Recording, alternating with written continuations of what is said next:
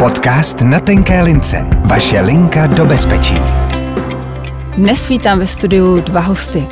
Silvii Nedvidovou a Anu Voskovou, které jsou koordinátorky poradenských služeb v Centrum Karolína při Univerzitě Karlově. Bavit se společně budeme o příbězích studentů, kteří vyhledávají pomoc. Bude mě zajímat, s čím studenti přicházejí, co je pro ně obtížné a jakou pomoc centrum nabízí. Odnést si z tohoto podcastu můžete, jak předcházet studijním a duševním potížím. A rodiče studentů zase vhled do duše studenta na počátku dospělosti a studia, které možná neznají. Tak dobrý den, vítám vás. Dobrý den, děkujem za pozvání. Dobrý den. S čím studenti přichází do poradny nejčastěji? Co je trápí? Tak já začnu, možná mě Silvě doplníš. Nejčastěji určitě jsou to obtíže při studiu, to znamená, teď hodně často to bývá třeba problémy s prokrastinací, jak se efektivně učit, jak si naplánovat uh, tu spoustu povinností, kterou mají, uh, na co třeba nemusí být zvyklí ze střední školy. Ale samozřejmě to bývají i různé psychické problémy, jako jsou úzkostné poruchy, depresivní poruchy, anebo celkově, že jim vlastně není dobře a neví, uh, neví co se děje. No, ono ten začátek studia, zvlášť u studentů v prvním ročníku, je veliká změna. A řada studentů se vůbec třeba na střední škole nebyla zvyklá připravovat nějak systematicky na výuku a zvládali to úplně v pohodě. A to se často na vysoké škole mění. A studenti bohužel si neřeknou, nebo většina z těch, kteří chodí do poradny, si neřeknou, aha, je toho víc, je to těžší, musím se víc připravovat, nebo musím tomu věnovat hodně času, na co jsem nebyl zvyklý, musím se připravovat s kamarády, někoho se zeptat. Ne, uh, oni dostanou pocit, že na tu vysokou školu nemají, že si to možná vybrali špatně a případně začnou mít třeba úzkosti, pocit, že vlastně si nevěří a s tím pak vlastně přicházejí do poradny. Takže my se je snažíme podpořit v tom, že to, že si nevěří nebo selhali u zkoušky, je na začátku studia vlastně úplně normální, protože ta změna je opravdu veliká a že prostě když se naučí nějaké techniky zvládání, tak můžou úplně v pohodě pokračovat v tom studiu dál. Hmm. Mně přijde moc fajn, že vůbec přijdou, že nepoloží studium bez toho, aby se teda někde poradili, skonzultovali ten svůj stav nebo vůbec o něm byli ochotní mluvit. Eh, je to, řekněme, tabu nebo stigma, který teda padá v nějakém čase? Všimli jste si toho, že teda třeba chodí víc studenti než dřív? Hmm. Já to možná uh, lépe posoudí uh, kolegyně, protože tam pracuje už mnohem delší dobu než já. To je pravda, já už jsem tam asi víc než 10 let.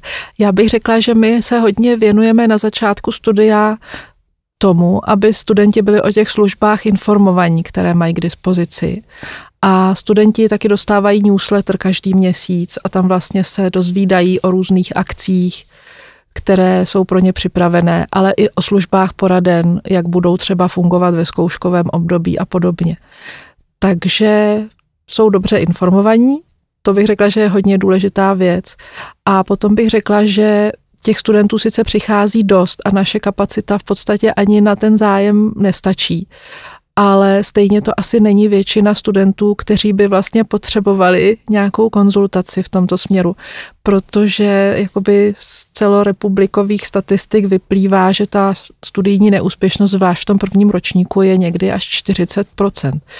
Že vlastně až 40% studentů nedokončí ten první ročník, a většina z nich ne, protože by nestačila ta, na ty nároky studia, ale protože zjistí, že si třeba špatně vybrali obor tak to je tak jako asi přirozený. Mi přijde, že je fajn, že uh, možná se nad tím zamyslí a třeba do po jiném oboru, který je pro ně více um, prostě do toho života splavný. Jsem vlastně chtěla doplnit, že hodně děláme se studenty uh, různé kurzy, kde se právě bavíme i o duševním zdraví a bavíme se o té stigmatizaci.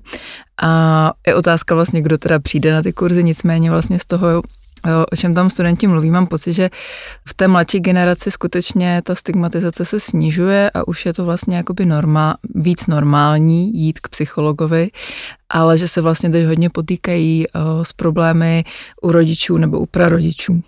Hmm. Tam to stigma přetrvává, jo? že ta mladší generace, pro ně už ta zátěž eh, nespočívá v tom někam jít a říct si o pomoc, hmm. ale uh, možná pro ty jejich rodiče nebo prarodiče to pořád uh, mají spojené s, se selháním, nebo s čím to teda mají spojené rodiče? Hmm, z toho, co studenti říkají, tak mám pocit, že to mají spojené se slabostí, že vlastně, když to nezvládám a jdu, si, jdu, jdu k psychologovi, tak jsem nějakým způsobem slabý, nebo Někdy i to, někdy se setkám i s tím, že uh, student je označený jako, že to přehání a uh, že prostě takové ty běžné věty, jako my jsme ve vašem věku k psychologovi nechodili a zvládli jsme to. Takže... Nebo měli jsme to těžší a zvládli jsme to taky. Mm-hmm. Jo. Hmm, hmm. Jo, to a je teď, pravda. Promiň, Teď jste mi vlastně připomněla jednu větu a to je vlastně, že teď vlastně jsi mladý a nemáš jako žádné starosti. Já jako, až, až, ti, až ti bude víc, tak to bude horší. Ale vlastně já mám pocit, že i třeba pro mě už, jako už taky nejsem ve studentském věku, tak je vlastně těžké si představit, co všechno ten student musí obsáhnout. Když si vlastně, když se zkusím vrátit do toho, když já jsem byla ještě student, tak uh, si vlastně dneska říkám, já vůbec nechápu, jak jsem to zvládla. Já jsem vlastně, dneska už bych to asi nezvládla, protože ta zátěž byla skutečně velká. Mm-hmm. A tahle jakoby nedůvěra asi toho okolí k tomu, že student má skutečně jako těžkou situaci, je asi pro ty studenty docela nepříjemná, bych řekla, nebo nějak je znejistňuje, protože už jenom to, že když přijdou do poradny, tak my jim řekneme, že ano, že tohle je opravdu náročné období tak je najednou velká změna. Vidíme na tom studentovi, že je pro něj vlastně hrozně důležité, že to někdo uznal, že to je náročné období. Hmm, hmm. A vlastně pak se od toho můžeme jakoby odpíchnout dál v tom rozhovoru a probírat třeba ty jednotlivé věci, co ho trápějí, nebo co by potřeboval nějakým způsobem změnit. A kdybychom se ještě zastavili u těch rodičů, jsou studenti ochotní sdílet se svými rodiči své potíže? Jdou za nimi, když se něco děje? No, uh, já myslím, že to je hodně individuální. Mám studenty, kteří uh, říkají, že vlastně nikdy by ani neřekli rodičům, že ke mně chodí, jako k psychologovi, že vlastně ví třeba nebo očekávají reakci typu uh, to přece nepotřebuješ, nebo trošku takové jako snižování, takže vím o studentech, kteří by to nikdy nezdíleli. Vím o studentech, kteří třeba po tom, co jsme na tom začali pracovat a i jsme se bavili o tom, že vlastně jim chybí nějaká podpora, tak jsme zjistili, že možná by bylo fajn jí hledat v rodině, takže jsme začali řešit, jak to třeba rodičům říct. A vím o studentech, kteří mají skvělou podporu a, a rodiče se snaží a, a zajímají, takže to hodně, hodně individuální. Já jsem byla často příjemně překvapená, že studenti opravdu řekli, jo, naši jsou výborní, těm to můžu říct, těm se můžu svěřit. Ale Někdy se stává, na což jsme třeba narazili, máme takovou službu diagnostika osobnostních a kariérových předpokladů a ta vlastně pomáhá nasměrovat i ty studenty, kteří vlastně mají pocit, že se špatně rozhodli na začátku studia, tak kam vlastně hledat dál. Tak někdy mají právě pocit, že eh, ty rodiče opravdu třeba jim nějakým způsobem nedůvěřují, že by volili dobře, že by volili samostatně a studenti jsou v takové jako složité situaci, kdy už mají být dospělí, ale zároveň se jim jako nevěří, že ta jejich dospělá rozhodnutí budou jako hmm. v pořádku. Takže třeba ta podpora z, té, z těch výsledků té diagnostiky bývá velice užitečná, protože třeba eh, řada studentů třeba, kteří eh, se přihlásí na matematicko-fyzikální fakultu, tak během prvního roku studia zjistí, že to vlastně není ono, že, to, že tu matiku mají hrozně rádi, ale že tady ten styl, jak je vlastně pojata na naší matematicko-fyzikální fakultě, je hodně vědecký a že oni to vlastně takhle jako nechtějí. A na té diagnostice třeba je jim potvrzeno, že jsou víc prakticky zaměření, takže pak můžou volit alternativy jako ČVUT nebo VŠE, kde je ta matematika taky, ale je víc prakticky zaměřena. A mají vlastně z toho vyšetření podklad pro rodiče, říkají, to je fajn, já to vlastně můžu zdůvodnit, že to vlastně není jenom zase nějaký další jako nerozumný nápad, ale že vlastně mám teda to nějakým způsobem podložené, že to další hledání bude vlastně v pořádku, že jsem udělal nějaký rozumný krok. Mm, a na to asi rodiče slyší, když to vidí explicitně napsané od odborníka, že to mm. není jenom v uvozovkách nějaký manír eh, jejich dítěte. Tak. Kdybychom ještě u těch rodičů tedy mohli si říct, jak rodiče by mohli přistoupit k tomu, aby to bylo užitečné ku prospěchu právě studentům, jejich duševním zdraví, jak je podpořit. Jak by hmm. to vypadalo? Já bych ještě se vrátila k tomu jako celorepublikovému systému vzdělávání. Ono to vysokoškolské vzdělávání má teď před sebou i řadu jakoby organizačních změn a to by bylo fajn, kdyby si jako rodiče uvědomili, že to je systém ve vývoji a že ten systém není dokonalý a že to, že ty děti někdy jakoby selhávají v tom studiu, nemusí být primárně jako jenom jako důvod na straně těch studentů, že někdy to studium prostě není úplně ideálně nastavené. Eh, je tady teď jakoby snaha ve vztahu k možnostem zaměstnanosti studentů nějak to studium modifikovat, aby vlastně ještě byl jeden mezistupeň, než je tedy bakalářské studium, že pak je navazující magisterské studium, někde máme i ty dlouhé pětileté obory pořád. A to úplně není jakoby v souladu s tím, jak je to v Evropské unii a my bychom měli mít to studium kompatibilní, aby studenti mohli cestovat a vzdělávat se i v zahraničí a zároveň zase zahraniční studenti u nás. Takže univerzita teď se snaží nastavit systém takzvaných mikrocertifikátů, doufám, že to říkám dobře, které umožní vlastně studentům získat nějaké mm, kvalifikační předpoklady a ty kvalifikační předpoklady můžou získat ještě před dokončením toho bakalářského stupně studia. To znamená, že když ten student ukončí to studium předčasně, tak on ale už něco odpracoval a bude mít nějakou kvalifikaci. Zatímco teď, když ukončil studium předčasně, tak sice tomu věnoval nějakou práci, ale pořád to vlastně vypadalo, že to vlastně bylo nějakým způsobem zbytečné. Což si myslím, že tak jakoby není, že prostě ta práce do toho nějaká vložená byla a že by bylo fajn, aby to ten vzdělávací systém opravdu dokázal nějak ocenit a zviditelnit i pro ty zaměstnavatele. Hmm. To myslím, že je velice důležitý, co říkáte, že to bude někde vidět i ty roky, dva roky, tři roky bez bakalářské zkoušky, tak někde budou zaznamenány. A to je takové jako systémové řešení.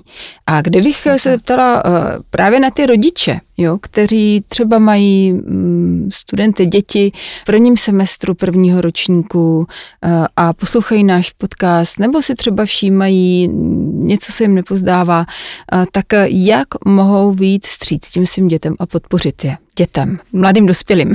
Mladým dospělým, no. Právě, že tady hmm. je už trošičku problém, že už jsou to mladí dospělí, už jsou plnoletí, ale já bych řekla, že vlastně ta důvěra v to dítě nějakým způsobem nebo prostě vyjádření podpory ze strany těch rodičů, nebo i můžou říct, hele, vidím, že ti asi není úplně dobře, nemusíš mi to říkat, ale máš u nás plnou podporu, že prostě nějaký takovýhle postoj, když vyjádří, takže to určitě pomáhá. Mm-hmm.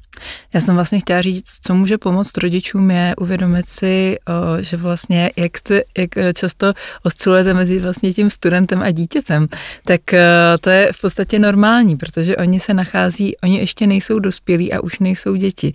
Nachází se vlastně ve stádiu vynořující se dospělosti, což myslím si, že jak pro studenty, tak pro rodiče je strašně užitečné si to uvědomit, protože potom, jak třeba studenti na sebe tlačí, že už musí všechno zvládat jako dospělí, ale vlastně ještě úplně dospělí nejsou. Rodiče se k ním taky často nechovají úplně jako k těm dospělým samostatným jedincům, takže pro spoustu studentů vlastně objevení toho, že existuje nějaký právě zase mezistupeň mezi, mezi dospíváním a dospělostí, což je ta vynořující se dospělost, je strašně důležitý a rodičům to může pomoct vlastně pochopit, proč eh, se třeba ten jejich student nebo studentka chová nějakým způsobem. Proto, protože ta vynořující se dospělost je hodně vlastně o zkoumání, o experimentování, takže to vlastně k tomu patří. Pokud, eh, takže pokud třeba student vystřídá dvě vysoké školy, protože prostě zjistí, že to není úplně ono, tak tak je to vlastně jako normální a my to hodně podporujeme i říkáme studentům, že je to v pořádku, ať, eh, ať zkusí, protože teď mají tu jedinečnou možnost, už to vlastně jako do budoucna nikdy možná tak nebude, že by mohli zkoušet a objevovat, co prostě jim sedí. A vlastně nemají ještě svým způsobem nemají určité závazky, jako jsou děti, hypotéka a podobně. Takže možná bych doporučila rodičům něco si třeba přečíst tady o tom období. Mm-hmm. To myslím, že je strašně důležité, co říkáte, ta gramotnost v tomhle a, a že to opravdu může být aha efekt nejenom pro ty studenty, ale přesně i pro ty rodiče, kteří za doby svého studia to prožívali hodně jinak. Mm-hmm. A mhm. let, kdy a asi velmi přirozeně a pochopitelně to svádí k tomu, že to srovnávají. To, když jsem studoval já, já jsem si to hrozně užil, chodili jsme na pivo a tak dále. A, ale ono to dělí eh, let, kdy opravdu jako generace, ne dvě dnes. A ty podmínky a mm, okolnosti jsou v mnohem hodně odlišné a Hodně, hodně, hodně odlišné a teď vlastně ještě taková jako nová realita v tom, že, což nikdy dřív nebylo, že teď vlastně dokonce asi 70% studentů má nějaký zaměstnání během vysokoškolského studia. A není to jenom jakoby brigáda na to, aby si doplnili rozpočet nebo mohli se věnovat svým zájmům, ale řada těch studentů jednak se cítí pod tlakem, že by měli mít nějakou praxi, že až budou nastupovat do zaměstnání, takže každá praxe se počítá a že bez praxe vlastně neseženou slušné místo po studiu. Takže to je jeden tlak. A druhý tlak je ten, že pro řadu studentů opravdu ta nutnost toho mít nějaké zaměstnání je existenční. Že opravdu je to dneska dost složité a řada studentů se částečně vlastně živí už samo během toho studia. Podcast na tenké lince. Vaše linka do bezpečí. Jak to zvládají? Já když si sama teď představím v hlavě skutečně nějakou jako škálu studentů, který znám nebo se kterými jsem se setkala, tak mnoho z nich působí velice jako spokojným, vyrovnaným, uvědomělým dojmem. Eh, samozřejmě zdání klame a nevidíme po ten povrch. Eh, proto se ptám vás, které máte zkušenost eh, se studenty vlastně trošku z jiného úhlu, asi právě než z toho obecného. My tak jak zvládají souběh práce a vzdělávání školy? My máme takovou asi specifickou situaci, že k nám občas chodí i studenti právě proto, že potřebují sladit ty spousty těch závazků nebo aktivit, které mají. A občas se v poradně objeví i studenti, kteří studují dva obory najednou. A k tomu třeba ještě dělají nějakou tu práci. A musím říct, že řada z nich jako má opravdu obdivuhodné kapacity a opravdu to zvládá.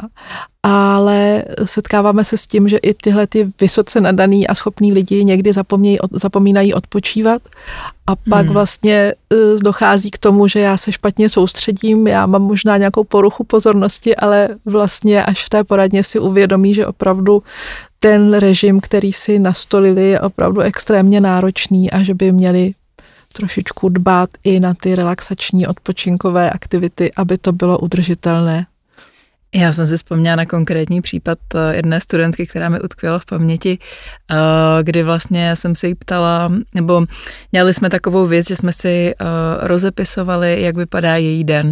Konkrétně jsme si to napsali na tabuli, aby to prostě viděla, aby to měla před sebou a ona to skutečně měla jako rozplánované po hodinách, občas i po minutách. A když jsme to takhle napsali, tak já jsem si zeptala, a kde tam máte nějaký odpočinek, nebo kde tam máte něco, co vás baví? A ona se tak zarazila a říká, no to tam vlastně není, no. A to myslím, že docela odpovídá jako mojí zkušenosti s velkou částí studentů, že skutečně na ten odpočinek, na ty zájmy, koníčky tam ten čas, eh, tam ten čas často není, nebo je ani jako nenapadne, že by si na to ten čas měli udělat. Protože oni se potom často cítí provinilé, když právě odpočívají nebo dělají něco, co je baví, tak se setkávám s tím, že říkají, no ale já, já se cítím provinilé, protože bych měl dělat něco jiného, měl bych dělat něco konstruktivního, něco užitečného. Tohle je jako zbytečný, to odpočívání. Takže fakt přesně, jak říká kolegyně, je to o tom uvědomit si, proč potřebujeme odpočinek, protože třeba syndrom vyhoření u studentů mám pocit, že začíná být taky čím dál častější. Hmm. A tak to je asi teda také hmm, částečně odpověď toho, na co jsem se chtěla zeptat teď, a to je, jak předcházet těm studijním a zároveň duševním potížím.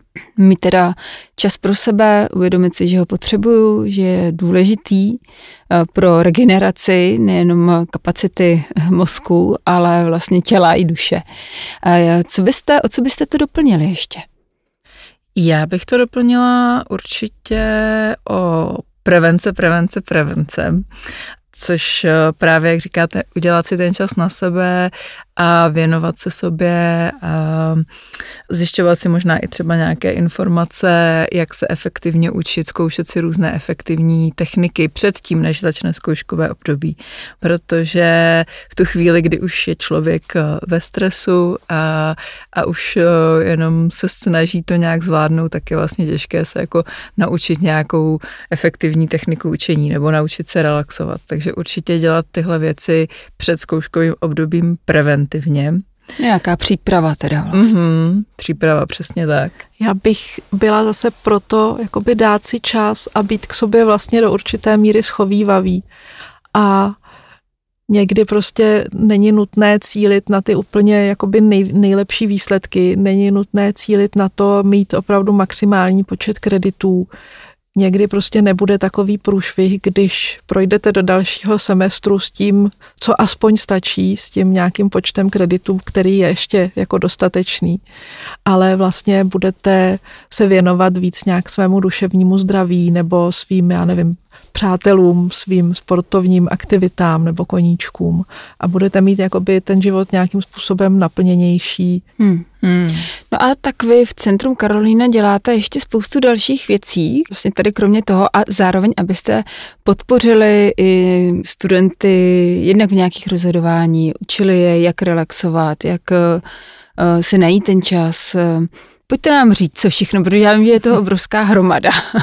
A přišlo mi ale opravdu jako hodně užitečná, možná inspirativní i pro, možná ani ne jiné univerzity, ale třeba i pro uh, terapeuty, uh, pro psychology, pro školní psychologi, co všechno je možný uh, v rámci instituce vzdělávací vlastně nabídnout a poskytnout. My hmm. jsme ještě jakoby součást UK Pointu, což je naše nadřazená taková složka a kolegyně z UK Pointu dělají spoustu zajímavých akcí pro studenty, mají to nazvané Fit a Smart Student, jsou to takové cykly edukační, ale v tom Fit studentovi opravdu můžete třeba jít cvičit nebo můžete jít běhat s nějakým jakoby odborným trenérem. Takže ve zdravém těle zdravý duch nám se to projevilo i v jednom průzkumu, kdy se ukázalo, že studenti fakulty tělesné výchovy a sportu trpí nejmenším počtem depresí z celé univerzity. Takže opravdu sport nepodceňovat a ta, ta nabídka tady je. A pak vlastně na těch dalších edukačních akcích studenti se můžou jednak dovědět něco o tématu, které je zajímá, ať je to prokrastinace, ať je to time management, mindfulness, psychická odolnost, všechny možné užitečné věci, ale vlastně můžou se setkat i s dalšími lidmi, což si myslím, že je taky hrozně užitečné. A tohle jsou aktivity UK Pointu a Aničko, nechci říct něco o našich skupinách, my máme letos můžu, hodně můžu, skupin. Určitě. Jak říkala kolegyně, tak vlastně to setkání s dalšími studenty bývá často ta možná nejdůležitější věc, to vlastně slyšet, že v tom nejsem sám, že to řeší i ostatní a slyšet třeba nějaké způsoby, jak se s tím, eh, jak se s tím vyrovnávají. A to se nám, mám pocit, dlouhodobě ukazuje, že je strašně důležité, takže jsme vlastně začali dělat eh, podpůrné skupiny. Aktuálně Nejsem schopná už ani říct, kolik jich máme, protože jich je skutečně hodně. Máme skupinu otevřenou, podpůrnou, kam můžou studenti přijít kdykoliv, nemusí se nikam hlásit, jenom prostě přijdou. Ta je vyloženě nízkoprahová, opravdu. Jedna hmm. je v angličtině, jedna je v češtině. Mm-hmm. Potom máme různé teda uh, zaměřené skupiny, máme arteterapeutickou skupinu, skupinu mindfulness, na co jsem ještě... ADHD. Práce, práce se stresem tam Práce byla? se stresem, ano, máme uh, skupinu teda uh, pro studenty s ADHD nebo s podobnými problémy. Uh, to teda vedu já, takže, uh, takže tam můžu říct, že skutečně uh, je strašně pro studenty užitečné, když se setkají s dalšími lidmi, kteří zažívají to samé. Že studenti s ADHD se právě hodně často setkávají s tím, že s nějakým jako nepochopením toho, že vlastně uh, vždyť každý z nás někdy jako jsme nepozorní, nebo každý z nás někdy prokrastinujeme a tak dále. Takže troufám si říct, že jsou na to možná už trošku někdy alergičtí, když to slyší, a vlastně v rámci té skupiny konečně jako našli lidi, kteří chápou, čím prochází, takže si myslím, že to je Určitě hodně užitečné, pak máme skupinu na rozvoj sociálních a vztahových kompetencí, tam jsou hodně studenti třeba z poruchou autistického spektra nebo studenti se sociální fobií, takže taky zase tam mají lidi, kteří, kteří nějakým způsobem chápou, čím prochází. Zapomněla jsem ještě na nějakou skupinu? Pak ještě běží jedna skupina, která je určená vyloženě pro studenty se specifickými potřebami. A to je asi všechno. Mm-hmm. Arteterapeutická skupina, vím, že jste také zmiňovali, když jsme se bavili ještě mm-hmm. před podcastem. A zároveň si taky vybavuji, že děláte výjezdní skupinu třeba na víkend. Ano, byla jedna, to byla zatím jedna skupina na víkend výjezdní a vlastně bylo to pro zahraniční studenty, protože my tady máme na Karlově univerzitě i řadu oborů, které studují zahraniční studenti. Ty obory jsou v angličtině, jsou na lékařské fakultě, na fakultě sociálních věd hlavně a taky na matematicko-fyzikální fakultě a zahraniční studenti se tady cítí hodně osamělí z nějakého důvodu asi úplně nefunguje navazování kolegiálních vztahů jenom na kolejích, oni často bydlí i v pronájmu, takže tady to byl takový způsob, jak jakoby najít nějaké kamarády. A opravdu se to velmi dobře vydařilo, musím říct. Byli v Krkonoších, napadl sníh, takže to měla být sice podzimní skupina, ale nakonec to byla zimní skupina. A pro řadu studentů, kteří jsou vlastně třeba z jižních zemích, tak to bylo vlastně hrozně objevné, bylo to něco nového, poprvé viděli sněžné dělo a myslím, že si to dost užili. Zážitková skupina. Zážitková, vyloženě. Oni měli sebou i vlastně horského vůdce, nebylo to jenom jako terapeutický víkend s jednou z našich poradkyň, ale měli sebou i horského vůdce, takže to bylo odborně zaštítěno. Poskytujete v Centrum Karolína také krizovou intervenci? To je dobrá otázka, eh, neposkytujeme. Mm-hmm. Nemáme bohužel kapacity na to eh, být tam 24 hodin, 7 dní v týdnu k dispozici, takže pokud přijde student nebo studentka v nějaké krizové situaci, tak už máme síť, kam, kam odesíláme a, a snažíme, se, snažíme se je nasměrovat. My máme vlastně hrozně dobrou zkušenost s tím, že řada našich eh, poradců vlastně má praxi z krizových linek nebo praxi s krizovou intervencí z nějakých předchozích pracovišť. Ale jak říkala Anička, nemáme vlastně kapacitu na to, abychom opravdu jako naplno pracovali v tom krizovém módu. Nicméně řada těch témat, se kterými studenti vlastně přicházejí, tak se dá velmi dobře jako s nimi pracovat těmi technikami, které si kolegové z těch krizových pracovišť přinesli. Mm-hmm. Já bych ráda připomněla, že linka bezpečí je krizová linka také pro studenty do 26 let a je naprosto legitimně a v pořádku, pokud ano, i když jsou dospělí a studují vysokou školu a je jedno, jestli první, druhou nebo třetí, že se na nás obrátí a můžou přinést jakoukoliv starost, která je aktuálně trápí. To děkujeme. My máme odkaz na vaše služby na webových stránkách a právě tam máme i odkaz na ta další krizová pracoviště. Mm-hmm. Takže když studenti třeba píšou do poradny, že mají nějakou naléhavou situaci a my třeba nemáme kapacitu jim hned jakoby nabídnout konzultaci a víme, že třeba budou muset několik týdnů na tu konzultaci u nás čekat, tak je právě odkazujeme na ta krizová pracoviště, případně další místa. Já jsem jenom chtěla doplnit, že teď jsme spustili novou službu uh, chatu pro studenty, která běží uh, každý pracovní den od 6 do 8 večer, ale znova není to krizová služba, uh, je to spíš místo pro studenty, kteří si potřebují popovídat třeba s dalšími studenty, potřebují se pobavit o, o studijních problémech a, a tak dále. Takže pokud by se tam objevila nějaká hodně krizová situace, tak bychom znova odkazovali třeba na linku bezpečí. Ale Která má třeba i, do... chat. Je myslím dobře i, že vlastně tam jsou vyškolení studenti na tom chatu a že vědí, kam vlastně případně kolegy nasměrovat. A myslím, že chat by mohl být teď velmi užitečný ve zkouškovém období. Dobře, tak jo, tak eh, děkuji za doplnění a za upřesnění. Eh, děkuji také, že jste přišli mm, a přeji vám eh, moc hezký den a studentům, aby zvládli zkouškové a všechny další starosti, ale také radosti. Mějte se hezky. Děkujem. Děkujem a já přeju, aby vlastně ta situace v těch rodinách byla fajn a aby to bylo fajn pro všechny to období té vysoké školy, i když se tam vyskytnou nějaké problémy, tak nějaká schovývavost a tolerance je na místě. Děkuji. Podcast na tenké lince. Vaše linka do bezpečí.